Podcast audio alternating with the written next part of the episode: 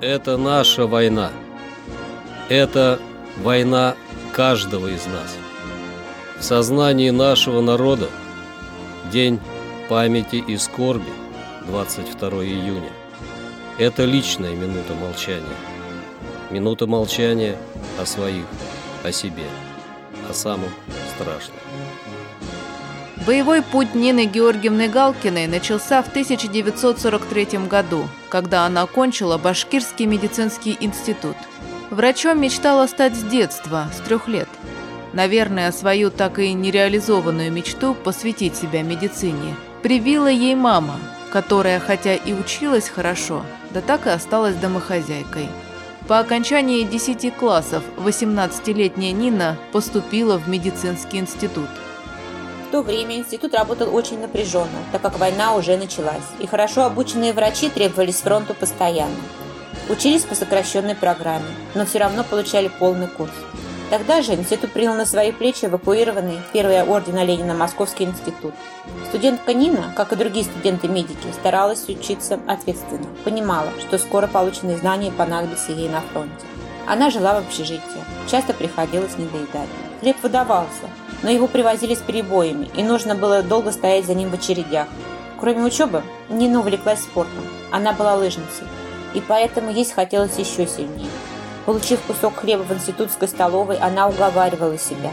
Дотерплю до вечера. Но пока шла из столовой в общежитие, драгоценный паек словно сам таял в руках. 3 августа 1943 года, в разгар войны и народного горя, Нина закончила институт. А уже 5 числа она и еще 8-7 выпускников получили обмундирование и стали готовиться к отправке на фронт. Представитель Наркомздрава РСФСР Исаева сообщила на общем собрании его студентов, что по правительственному плану распределения будущих врачей 80 выпускников будет послано на работу в Красной армии, 30 – в освобожденные районы Курской области. Но еще задолго до этого студенты начали подавать заявления на имя директора с просьбой записать их в ряды Красной армии. Поезде, направляющемся в Саратов, вместе с Ниной ехало 25 человек. Заявление Гитлера о том, что уходя с политической арены он захлопнет за собой дверь так, что весь мир содрогнется, заставило высшее руководство предположить, что фашисты обязательно будут применять отравляющие вещества и самое страшное – атомные бомбы. Именно на случай таких атак начинающих медиков готовили на курсах по военно-полевой хирургии и токсикологии. После курсов Нина получила право работать ординатором терапевтического отделения госпиталя. В Саратове вместо шести месяцев, как предполагалось изначально, студенты пробовали недолго. Видимо, поступила информация, что большой токсикологической угрозы не будет. И учебу и в хирургическом, и токсикологическом профилях свернули. Группу студентов отправили на освобождение Москвы. Уже в Москве, в главном санитарном управлении, подполковник Барабанчик вызывал каждого студента на аудиенцию. Когда Нину спросили, куда она хотела бы попасть, 20-летняя девушка без тени сомнения сказала, что на Украину, которая в то время была одним из самых горячих мест фронта. Готовилось большое наступление. Когда она приехала в Харьков, город был уже взят. Нина пробыла там всего 8 суток, а потом поехала догонять свою воинскую часть, которая предположительно находилась в одной из деревень. Главном санитарном управлении полковнику Жуку очень понравился ее бравый вид, и ее отправили в 28-ю гвардейскую Харьковскую стрелковую дивизию 92-го стрелкового полка, в составе которой младшим полковым врачом по званию старший лейтенант Нина проработала до конца войны. Всего в полку на 1200 человек и 200 человек штрафной роты работало три врача, включая главного фельдшеры, санитары. В обязанности Нины входило очень многое. Приходилось и отвечать за заболевания стратегического профиля, и оказывать первую помощь во время боев при тяжелых хирургических поражениях и эвакуировать раненых.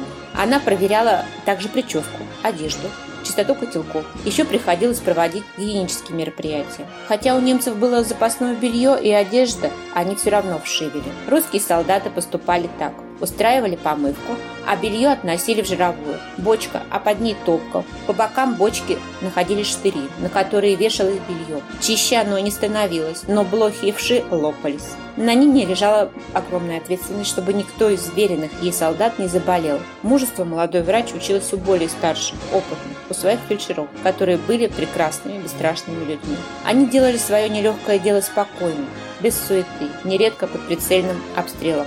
Многое зависело и от санитаров. Их забота о раненых проявлялась в мелочах, которые помнятся до сих пор. К ней не подошел однажды санитар Колесников. «Доктор, пойду я, а то ребята замерзнут. Эти ребята собрались все в одной воронке. Нина увидела, как Колесников вел эту небольшую группу раненых, кто на винтовку опирался, кто-то изо всех сил цеплялся за санитара. Дивизия вела кровопролитные бои за плацдарм на Днепре. Первое боевое крещение Нина приняла под селом Новоукраину, в полковом медицинском пункте, развернутом очень близко от поля боя. Работать приходилось в тяжелых условиях. Если под санитарную часть удавалось занимать здание, это было удачей, но чаще всего просто разворачивали палатку. О такой роскоши, как простыня, даже не вспоминали, спали на соломе. Молодым девушкам особенно было тяжело в любую погоду находиться под открытым небом. Их личные вещи умещались в небольшом вещмешке. Хорошо было только то, что на фронте никто не голодал. Хотя и бывали перебои с провизией, но всегда железно соблюдалось правило – солдат должен быть сытым. Множество дорог Нины исходило вместе с 28-й стрелковой дивизией. И под чистым небом, и под сильным ветром, долгими дождями двигались полки, двигались полки с боями. Тогда солдат очень выручала Катюша. Когда она проиграет, 60 метров можно было идти спокойно. Вблизи не было ни одного немца, только все вокруг опылено. Листья скручивались в черные трубочки, трава выжигалась, деревья стояли съеженные, все черно, а солдаты продолжают шагать. Дивизия перешла Днестр 12 апреля 1944 года. Под санчасть поставили палатку, но листьев на деревьях еще не было, и она была видна как на ладони. Когда ее бомбили немцы, Нина была в этой палатке с ранеными, которых нельзя было оставить ни в коем случае. Как тогда было страшно, что в них попадет бомба. Но, слава богу, не попала. Дивизия окопалась в радиусе 3 километра, были вырыты землянки и блиндажи. Из-за разлившегося Днестра из каждой землянки вытаскивали по 18 ведер воды, а немцы продолжали беспрерывно бомбить тяжелыми снарядами. Когда они падали, все вокруг ухало, земля буквально стонала. В блиндаже стоял полковник. Он держал в руке часы, которые дрожали от постоянного непроходящего страха. Таких запоминающихся моментов у Нины было потом еще много. Запомнилось взятие станции Долгинцево за 20 километров от Кривого Рога. Занять Кривой Рог было дано распоряжение до 23 февраля. За два дня до этого брали Долгинцево. Когда заняли станцию, вокруг стояла тишина. Нина зашла в одну хату, в другую, никого. И тут ей послышался легкий шумок. Она повела фонариком и увидела, что дети и женщины сидят тесно прижавшись к друг другу, и все, даже самые маленькие, молчат, так, что можно было услышать пролетающую муху. Немцы только ушли. Когда наши взяли 23-го Кривой Рог, был очень ясный солнечный день. Из шахт, где они прятались, на четвереньках вылезали мужчины. Они щурились, с слезами на глазах целовали землю. После форсирования Днестра дивизия была на плацдарме под городом Бендеры, где простояла с апреля по август 1944 года. Затем началась боевая операция по разгрому яса Кишиневской группировки немцев. Раненые шли потоком. Главной целью врачей было как можно скорее оказать первую помощь раненым и отправить его дальше, на двухпарных повозках в сторону села Кицканы и Капанка. Работы было много, но врачи работали так четко и быстро, что Нине казалось, они одно целое. Дивизия шла на запад. Третий Украинский фронт готовился завоевать Болгарию. Дивизия переправилась через Дунай на пароходиках и двинулась по румынским степям. Войска изнывали от жары, но передвигаться приходилось с большой скоростью, насколько хватало сил. Стояло 40 градусов, и от зноя у лошадей сквозь кожу просачивалась кровь. Таких тяжелейших условиях, когда и ночью мог поступить приказ идти, выдыхались и взрослые солдаты-мужчины. Молодая девушка Нина продолжала оказывать медицинскую помощь, собирать уставших. Часто приходилось подбадривать изнуренных солдат. Румыния их встретила безмолвием. Здесь бои уже закончились. Когда они пересекли всю Румынию и подошли к болгарской границе, то было ясное утро. Как их здесь встретят? Вдруг Нина услышала громкие восторженные голоса. Это началось братание советских и болгарских солдат. За границей Болгарии дивизия расположилась у села Антимово, вблизи города Ямбол.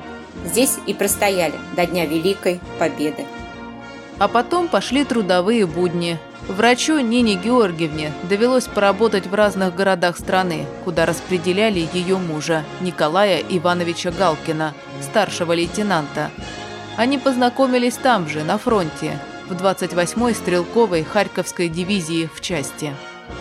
Это наша война. Это война каждого из нас.